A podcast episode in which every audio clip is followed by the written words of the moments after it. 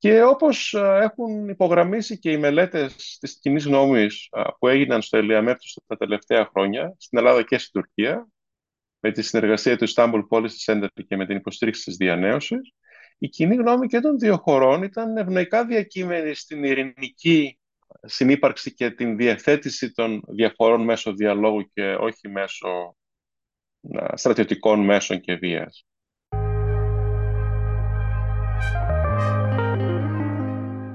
Καλώς ήρθατε στη σειρά podcast του ΕΛΙΑΜΕΠ. Σε αυτό το podcast θα συζητήσουμε για μία συνάντηση η οποία ήταν αναμενόμενη, με, την περιμέναμε μάλλον, με πολύ μεγάλες προσδοκίες. Και τελικά, όπως φάνηκε, ήταν μια εξαιρετικά επιτυχημένη συνάντηση και μιλώ για τη συνάντηση του Έλληνα Πρωθυπουργού, του Κυριακού Μητσοτάκη, με τον Τούρκο πρόεδρο Ρετζέπ Ταγίπ Ερντογάν. Μαζί μου σήμερα σε αυτό το podcast, σε αυτή τη συζήτηση, έχω τον Γιάννη Γρηγοριάδη, ε, επικεφαλής του προγράμματος Τουρκίας στο ΕΛΙΑΜΕΠ και καθηγητή στο Πανεπιστήμιο Μπίλγκεν στην Άγκυρα για να μας βοηθήσει να δούμε τη μεγάλη εικόνα πίσω από τη συνάντηση Μητσοτάκη-Ερντογάν. Να δούμε δηλαδή προς, ε, προς τα που πηγαίνουν οι σχέσεις της Ελλάδας με την Τουρκία και αν πραγματικά τα πράγματα έχουν αλλάξει ουσιαστικά και ριζικά και ακολουθούν έναν άλλο δρόμο. Ε, κύριε Γρηγοριάδη, σας ευχαριστώ πολύ για αυτή την ε, συζήτηση.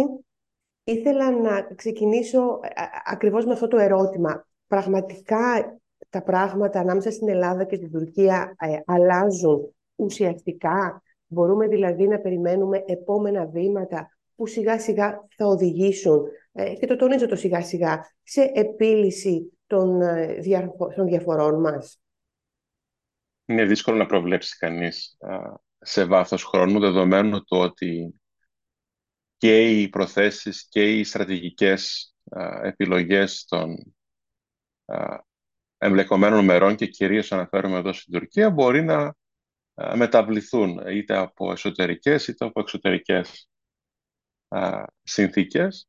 Αυτό που είναι σημαντικό και πρέπει να επισημάνουμε όμως ότι έγινε μια πολύ καλά προετοιμασμένη επίσκεψη η οποία απέδωσε το μέγιστο των προσδοκιών. Βεβαίως οι προσδοκίες είχαν κρατηθεί αρκετά χαμηλά και νομίζω αυτό ήταν σωστό διότι όλοι γνώριζαν ότι είναι αδύνατον να συμφωνήσουν οι δύο πλευρές στα μεγάλα και σοβαρά προβλήματα τα οποία χωρίζουν τις δύο χώρες. Από την άλλη όμως υπάρχει ένα πολύ μεγάλο φάσμα δραστηριοτήτων οι οποίες δεν αγγίζουν τις ευαίσθητες πτυχές των ενωτορχικών σχέσεων, οι οποίες όμως μπορεί να συμβάλλουν στη βελτίωση του κλίματος και υπό συγκεκριμένες προϋποθέσεις μεσοπρόθεσμα να συμβάλλουν και στην προσπάθεια επίλυσης των σοβαρότερων διμερών διαφορών αυτών που αναφέρονται είτε στις θαλάσσιες ζώνες, είτε στη λύση του Κυπριακού, είτε σε άλλα ζητήματα που άπτουν των διμερών σχέσεων.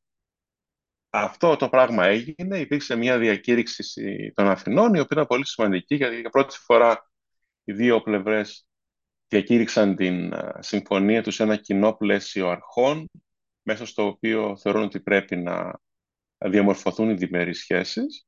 Και υπήρξαν πάρα πολλές συμφωνίες για τα θέματα, όπως λέγονται, χαμηλής πολιτικής, τα οποία προφανώς δεν είναι τόσο σημαντικά όσο τα θέματα τα συνοριακά ή τα θέματα των μειωτικών δικαιωμάτων. Από την άλλη όμως και αυτά έχουν την πολύ μεγάλη τους σημασία και δημιουργούν ένα κλίμα.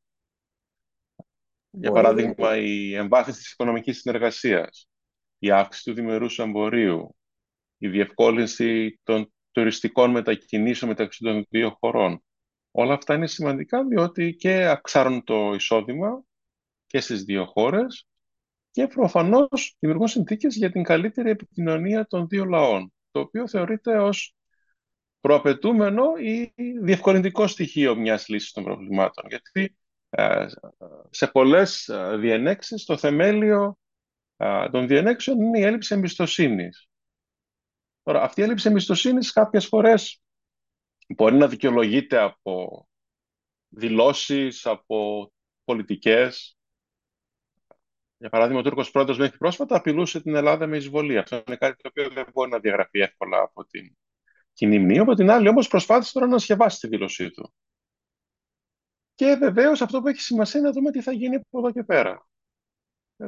Είναι μια προσπάθεια που αξίζει τον κόπο να γίνει και ελπίζουμε η προσπάθεια αυτή να οδηγήσει σε αποτελέσματα τα οποία θα εμπεδώσουν αυτή τη διαδικασία και δεν θα υπάρξουν ισχυρά εξωγενή σοκ, στοιχεία δηλαδή τα οποία θα εκτρέψουν την διαδικασία από την πορεία την οποία περιγράψαμε. Άρα η οικονομική διπλωματία, να το πω έτσι, η εμπορική διπλωματία ε, μπορεί να οδηγήσει οι σχέσεις να προχωρήσουν σε ήρεμα νερά, ακόμη και αν οι μεγάλες διαφορές ε, αργήσουν να επιληθούν. Ένα, ένα αυτό και επίσης είναι πολύ σημαντικό να υπάρχει απευθείας επικοινωνία των επιτελών των Υπουργείων τα οποία σχετίζονται με τα θέματα εξωτερικής πολιτικής και ασφαλείας, ώστε αν υπάρξουν κάποιες μικρές κρίσεις ή παρεξηγήσεις, αυτές να διευθυνθούν και να τεθούν υπό έλεγχο προτού αποκτήσουν διαστάσεις που πλέον τις καθιστούν μη ελέγξιμες και διαχειρίσιμες. Και αυτό βεβαίως έχει να κάνει και με τη σχέση εμπιστοσύνης στην οποία θα ανέφερα πριν. Είναι σημαντικό να υπάρξουν κάποια βήματα, ακόμη και αν η εμπιστοσύνη είναι χαμηλή, είναι διαφορά να υπάρχει ε, χαμηλή και μηδενική εμπιστοσύνη. Δηλαδή, ακόμη και αν μεταβεθούμε από τη μηδενική εμπιστοσύνη στη χαμηλή εμπιστοσύνη, υπάρχει ένα κέρδος. Τώρα, κύριε Γρηγοριάδη, τι πιστεύετε, γνωρίζετε πάρα πολύ καλά την Τουρκία. Ε, ποια είναι η εκτίμησή σας για αυτή την, ε, τη στροφή, γιατί μιλάμε για πολύ μεγάλη στροφή από την πλευρά της τουρκικής ε, ηγεσίας. Ε, ήταν μόνο το, το θέμα των, ε, των σεισμών, ήταν μόνο η αλληλεγγύη τη στιγμή. Είναι πολλά, είναι πολλά πράγματα. Α μην ξεχνούμε ότι υπήρχε και προεκλογική περίοδος στην Τουρκία. Ο Τούρκος πρόεδρος δυσκολεύτηκε πάρα πολύ να κερδίσει τις εκλογές και προσπάθησε να κερδίσει τις εκλογές με ένα μήνυμα δεξιό, ακροδεξιό, εθνικιστικό. Γιατί η συμμαχία του ήταν με το ακροδεξιό κόμμα εθνικιστικής δράσεως. Και επίσης, ας μην ξεχνούμε ότι για πολλά χρόνια ο Τούρκος πρόεδρος κατηγορείται ότι ήταν υπερβολικά επίοικης προς την Ελλάδα. Είτε στα θέματα του Αιγαίου, των Βραχονισίδων, του Κυπριακού, γενικά κατηγορείται για αυτό το θέμα. Οπότε πιστεύω ότι η όξυνση της Βιτορία τα τελευταία χρόνια έχει να κάνει και με αυτό από εκεί και πέρα οι εκλογές έληξαν, ο Τούρκος Πρόεδρος κέρδισε και τις προεδρικές και τις βουλευτικές εκλογές και υπάρχει τώρα μία προσπάθεια αναδιάρθρωσης των μετόπων της εξωτερικής πολιτικής. Στα πλαίσια αυτής της εθνικιστικής διτορίας, η Τουρκία άνοιξε πάρα πολλά μέτωπα με σχεδόν όλους τους γειτονές της. Δεν υπήρχε σχεδόν χώρα που να συνορεύει με την Τουρκία η οποία να είχε καλές σχέσεις στο επίπεδο τουλάχιστον της ρητορίας με την Τουρκία. Και εδώ να επισημάνω, για παράδειγμα, τη σχέση της Τουρκίας με το Ισραήλ, όπου βεβαίως υπήρξε αντίστοιχη προσπάθεια εξομάλυνσης μέχρι την ένταξη του πολέμου στη Γάζα. Αλλά αν δείτε ακόμη και σήμερα τον όγκο των εμπορικών συναλλαγών Τουρκίας και Ισραήλ είναι πολύ πολύ μεγαλύτερος από τον όγκο των εμπορικών συναλλαγών Τουρκίας-Ελλάδα. Και αυτό δεν φαίνεται να έχει επηρεαστεί από την παρούσα κρίση, ούτε από τις απειλές και τις αντεγκλήσεις. Οπότε υπήρξε αυτή η προσπάθεια και όπως έχουν υπογραμμίσει και οι μελέτες της κοινής γνώμης που έγιναν στο Ελιαμέπτος τα τελευταία χρόνια, στην Ελλάδα και στην Τουρκία, με τη συνεργασία του Istanbul Policy Center και με την υποστήριξη της διανέωσης, η κοινή γνώμη και των δύο χωρών ήταν ευνοϊκά διακείμενη στην ειρηνική συνύπαρξη και την διαθέτηση των διαφορών μέσω διαλόγου και όχι μέσω στρατιωτικών μέσων και βίας. Κατά τούτο φαινόταν ότι το επίπεδο του διπλωματικού διαλόγου μεταξύ Ελλάδος και Τουρκίας ήταν πολύ χειρότερο από αυτό το οποίο θα ενέκρινε οι δύο κοινές γνώμες και κατά κάποιον τρόπο υπήρξε μια εξομάλυνση ε, τους τελευταίους μήνες. Δηλαδή προσαρμόστηκε το επίπεδο του δημοσίου διαλόγου σε αυτό το οποίο θεωρούσε και η τουρκική και η ελληνική γνώμη ως τον πρόσφορο τρόπο για την διαχείριση των διμερών σχέσεων. Η Τουρκία, ο Τούρκος πρόεδρος, πώς θα διαχειριστεί, εκτιμάτε κύριε Γρηγοριάδη, ε, τον τρόπο που, που διαμορφώνεται πια ε, η κατάσταση και στην ευρύτερη περιοχή στη Μέση Ανατολή, αλλά και με τον πόλεμο στην, ε, στην Ουκρανία. Τι θέλει δηλαδή η Τουρκία αυτή τη στιγμή, ποιο ρόλο θέλει να παίξει; Ε, βλέπουμε ότι είχε προσπαθήσει να υπάρξει μια προσέγγιση με τη Δύση και μιλάω κατά κύριο λόγο με τις Ηνωμένες Πολιτείες. Βλέπουμε ότι ο πόλεμος Ισραήλ-Χαμάς το τορπιλίζει αυτό, αυτή την προσπάθεια, αυτό το καλύτερο κλίμα που ενδεχομένως ε, να υπήρχε, ότι υπάρχουν προβλήματα και με την ένταξη της ε, Σουηδίας ε, στο ΝΑΤΟ ξανά. Άρα η Τουρκία τι επιδιώκει αυτή τη στιγμή; Και το θέτω αυτό και στο πλαίσιο της επαναπροσέγγισης με την Ελλάδα. Νομίζω ότι η λέξη κλειδί σε αυτή τη συζήτηση είναι η στρατηγική αυτονομία της Τουρκίας. Η Τουρκία προσπαθεί να εμπεδώσει την αυτονομία της στρατηγικής της από τις επιλογές και των Ηνωμένων Πολιτειών και του ΝΑΤΟ και των δυτικών διεθνών οργανισμών. Αυτό βεβαίως είναι μια ρηψοκίνδυνη επιλογή, διότι η Τουρκία παραμένει μέλος των δυτικών διεθνών οργανισμών, της δυτικής κοινότητας ασφαλείας και δεν έχει αποκτήσει την οικονομική και στρατιωτική και πολιτική της αυτονομία στο βαθμό που τουλάχιστον που θα ήθελε. Δηλαδή, το, το ότι συζητούμε αυτή τη στιγμή για την προμήθεια των F-16 από την Τουρκία και τις αντιδράσεις που υπάρχουν σε σχέση με αυτό στις ΗΠΑ έχει να κάνει το γεγονός ότι η Τουρκία δεν μπορεί να παραγάγει αυτόν τον εξοπλισμό και δεν μπορεί να το βρει και οπουδήποτε αλλού, χωρίς πολύ σημαντικές συνέπειες για την στρατηγική της ασφάλεια. Από εκεί και πέρα, προφανώς η Τουρκία έχει επιρροή στην περιφερειακή και στον έξινο πόντο και στη Μέση Ανατολή. Προσπαθεί να κεφαλαιοποιήσει αυτή την επιρροή διεκδικώντας ρόλο μεσολαβητή, άλλοτε με επιτυχία, άλλοτε με αποτυχία. Και προφανώς η υπόθεση του πολέμου Ισραήλ-Χαμάς στη Γάζα είναι άλλη μια ευκαιρία για την Τουρκία να αναδειχθεί ως ένας παράγοντας ο οποίος καταγγέλει την διπροσωπεία των δυτικών διεθνών οργανισμών όσον αφορά τα ανθρώπινα δικαιώματα, το δίκαιο του πολέμου και προσπαθεί να εμφανιστεί ως ο ηγέτης είτε του Ισλαμικού κόσμου είτε του τρίτου κόσμου, δηλαδή των αναδυόμενων δυνάμεων. Είναι η χώρα η οποία, για παράδειγμα, συχνά πυκνά υπερασπίζεται την αλλαγή του καθεστώτος του Συμβουλίου Ασφαλείας του Οργανισμού Ηνωμένων Εθνών, υποστηρίζοντας ότι αυτό είναι πάρα πολύ δυσλειτουργικό, διότι οποιαδήποτε από τα πέντε μόνιμα μέλη μπορεί με ένα βέτο να παγώσει όλο τον διεθνή οργανισμό. Που είναι αλήθεια βέβαια σε αυτό, αλλά το πρόβλημα είναι ότι δεδομένων των συνθήκων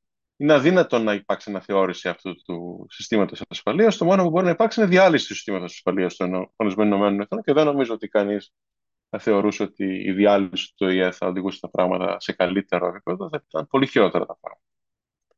Αλλά, εν πάση περιπτώσει, ο Τούρκος πρόεδρος εμφανίζεται να ενδιαφέρεται για αυτό το ζήτημα και να παρουσιάζει την Τουρκία ως μια δύναμη η οποία προσπαθεί να προαγάγει τις ειδικές αξίες στη διεθνή πολιτική. Βεβαίως, η Τουρκία ήδη έχει τις μεγάλες αντιφάσεις. Αν έρθει η συζήτηση στο κουρδικό ζήτημα στην κατάσταση των ανθρωπίνων δικαιωμάτων στην Τουρκία, θα δείτε ότι ο τρόπος με τον οποίο θα απαντήσει ο Τούρκος πρόεδρος δεν διαφέρει πολύ από τον τρόπο με τον οποίο ο Πρωθυπουργός του Ισραήλ θα χαρακτηρίσει τους τρομοκράτες της Χαμάς ή τους ακτιβιστές των ανθρωπίνων δικαιωμάτων υπέρ των Παλαιστινίων στην, στις Ηνωμένες Πολιτείες ή στην Ευρώπη.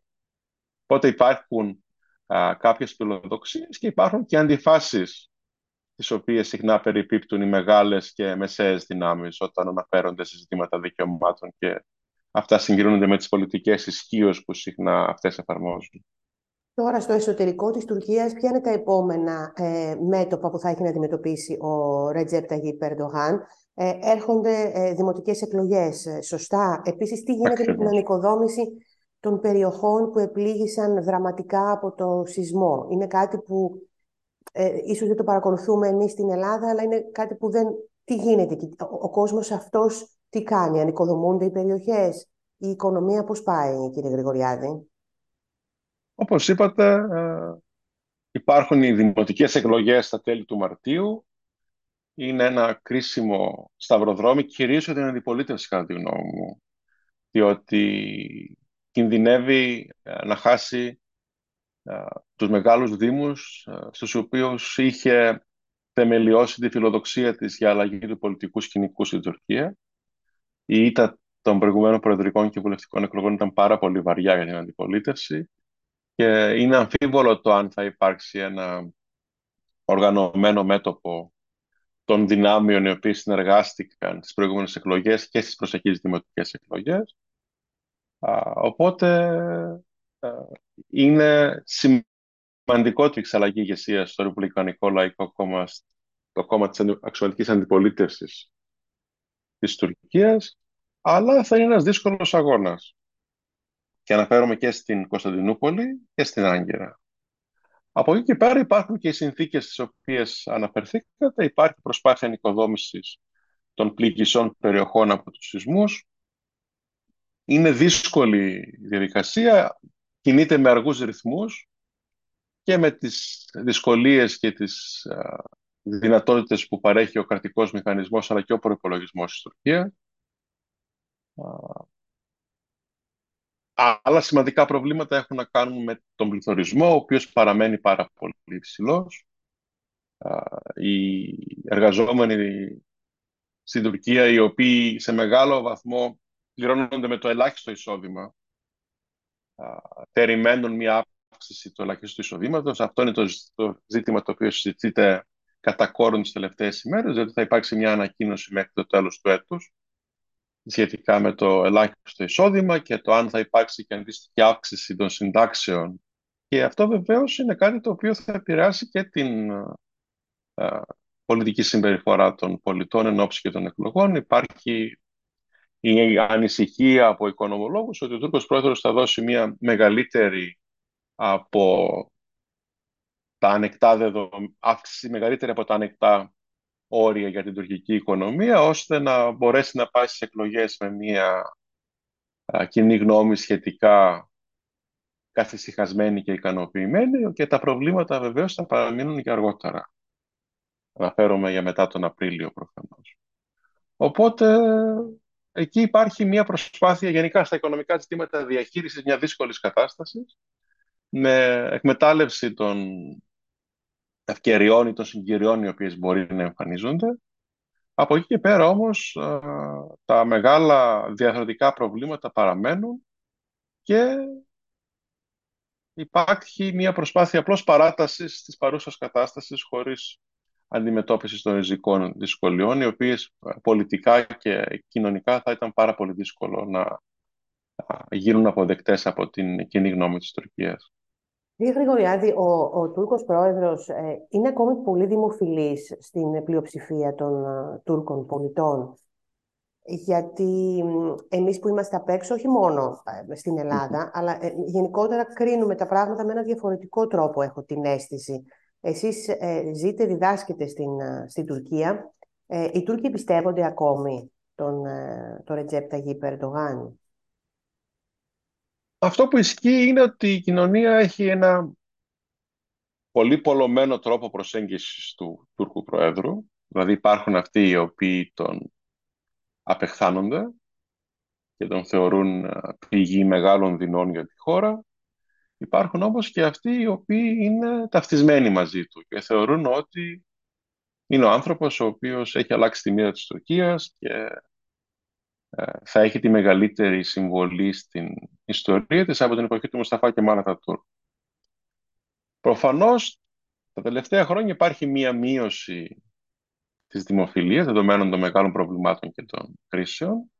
Από την άλλη όμως υπάρχει και αυτή η άποψη, η οποία πιστεύω ότι τελικά οδηγεί στη νίκη ε, τον Τούρκο πρόεδρο όταν συμβαίνουν εκλογές, ότι ακόμη κι αν ευθύνεται για πολλά από τα δεινά της χώρας, αν υπάρχει κάποιος ο οποίος μπορεί να τα διορθώσει, είναι αυτός πάλι. Δηλαδή, ακόμη και αν θεωρείται υπεύθυνος των δεινών, δεν φαίνεται κάποιος στον ορίζοντα ο οποίος θα μπορέσει να απαντήσει στα προβλήματα με έναν πιο αποτελεσματικό και πιστικό τρόπο.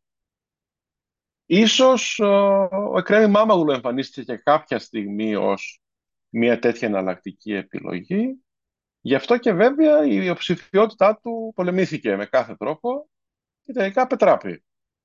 Είναι πλέον οι δημοτικές εκλογές στην Κωνσταντινούπολη, γιατί και προφανώς ε, ο Μετροπολιτικός Δήμος της Κωνσταντινούπολεως είναι ε, μια πολύ σημαντική θέση, με μεγάλη κοινωνική επιρροή, με μεγάλο προϋπολογισμό και δημόσια παρουσία. Αν δηλαδή ο, ο Εκτρέμι Μάμουλου κατορθώσει παρά μεγάλες δυσκολίες στις οποίες αναφέρθηκα να επικρατήσει και πάλι στις προσεχείς εκλογές, αυτό θα τον τοποθετήσει σε μια θέση ως ο μοναδικός ο οποίος μπορεί να αμφισβητήσει τον Τούρκο πρόεδρο. Βεβαίως οι εκλογές θα γίνουν μετά από 4,5, ε, μετά από 4,5 χρόνια. Οπότε ε, υπάρχει χρόνος μέχρι τότε, αλλά νομίζω ότι οι προσεχείς δημοτικές εκλογές θα απαντήσουν και σε αυτό το ερώτημα. Δηλαδή, αν η αντιπολίτευση έχει να προτείνει κάποιον συγκεκριμένο πολιτικό ως εναλλακτική επιλογή στον Τούρκο πρόεδρο και ο οποίος μπορεί να τον ανταγωνιστεί και να τοποθετηθεί απέναντί του με αντίστοιχες προσδοκίες και αντίστοιχη ικανότητα να απευθύνεται σε όλο το φάσμα της τουρκικής κοινωνίας. Γιατί νομίζω ότι αυτό είναι το πιο σημαντικό στοιχείο ενός ηγέτη ο οποίος μπορεί να ενώσει μια χώρα όσο σύνθετη και όσο διαφοροποιημένη η Τουρκία. Να είναι κάποιος ο οποίος να μπορεί να βρίσκει ένα κώδικα επικοινωνίας τόσο με τους πολύ φτωχούς πολίτες της χώρας, όσο με τους μεσοαστούς, όσο με την οικονομική τάξη, όσο και με τους ε, Κούρδους προφανώς ψηφοφόρους της χώρας, οι οποίοι και αυτοί αποτελούν ένα πολύ μεγάλο και κρίσιμο α, παράγοντα στα, στις εκλογικές αναμετρήσεις της Τουρκίας. Εσείς παρατηρείτε μία αύξηση της, ε, της ε, ψαλίδας ανάμεσα στους πιο φτωχούς Τούρκους πολίτες, στους Τούρκους που δεν μένουν στα αστικά κέντρα, δεν μένουν στην ε, Κωνσταντινούπολη, δεν μένουν στην Άγκυρα,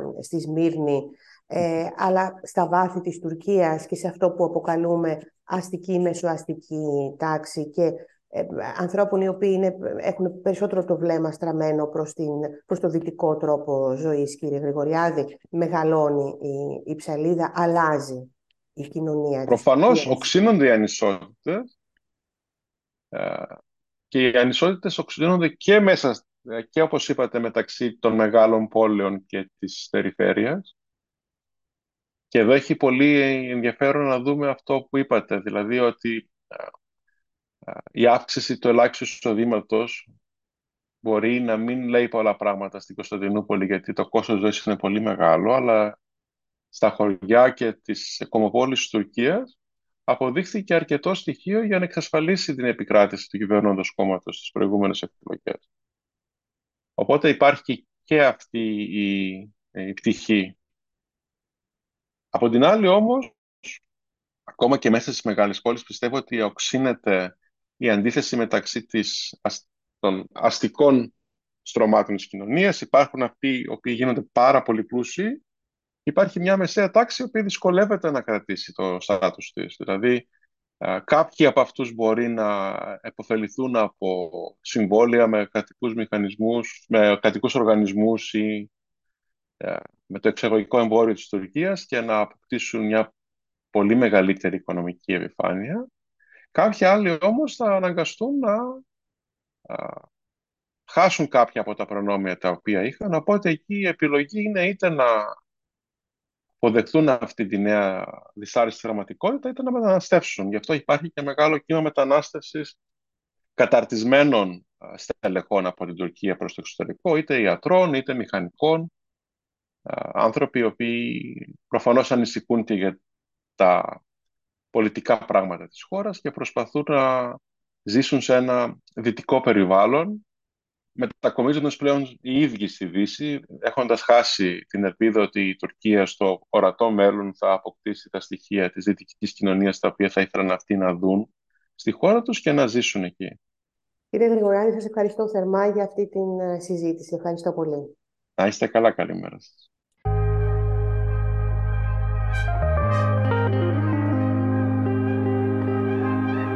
Ήταν άλλο ένα podcast του Ελιαμέπ με την Οντίν Λιναρδάτου.